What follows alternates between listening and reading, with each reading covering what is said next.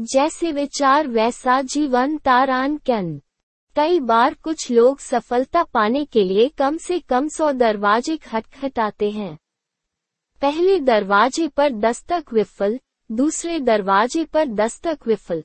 जो लोग लगातार असफल होते हैं, उन्हें इन असफलताओं से सबक लेना चाहिए और जीतने के लिए नई तकनीकें ढूंढनी चाहिए।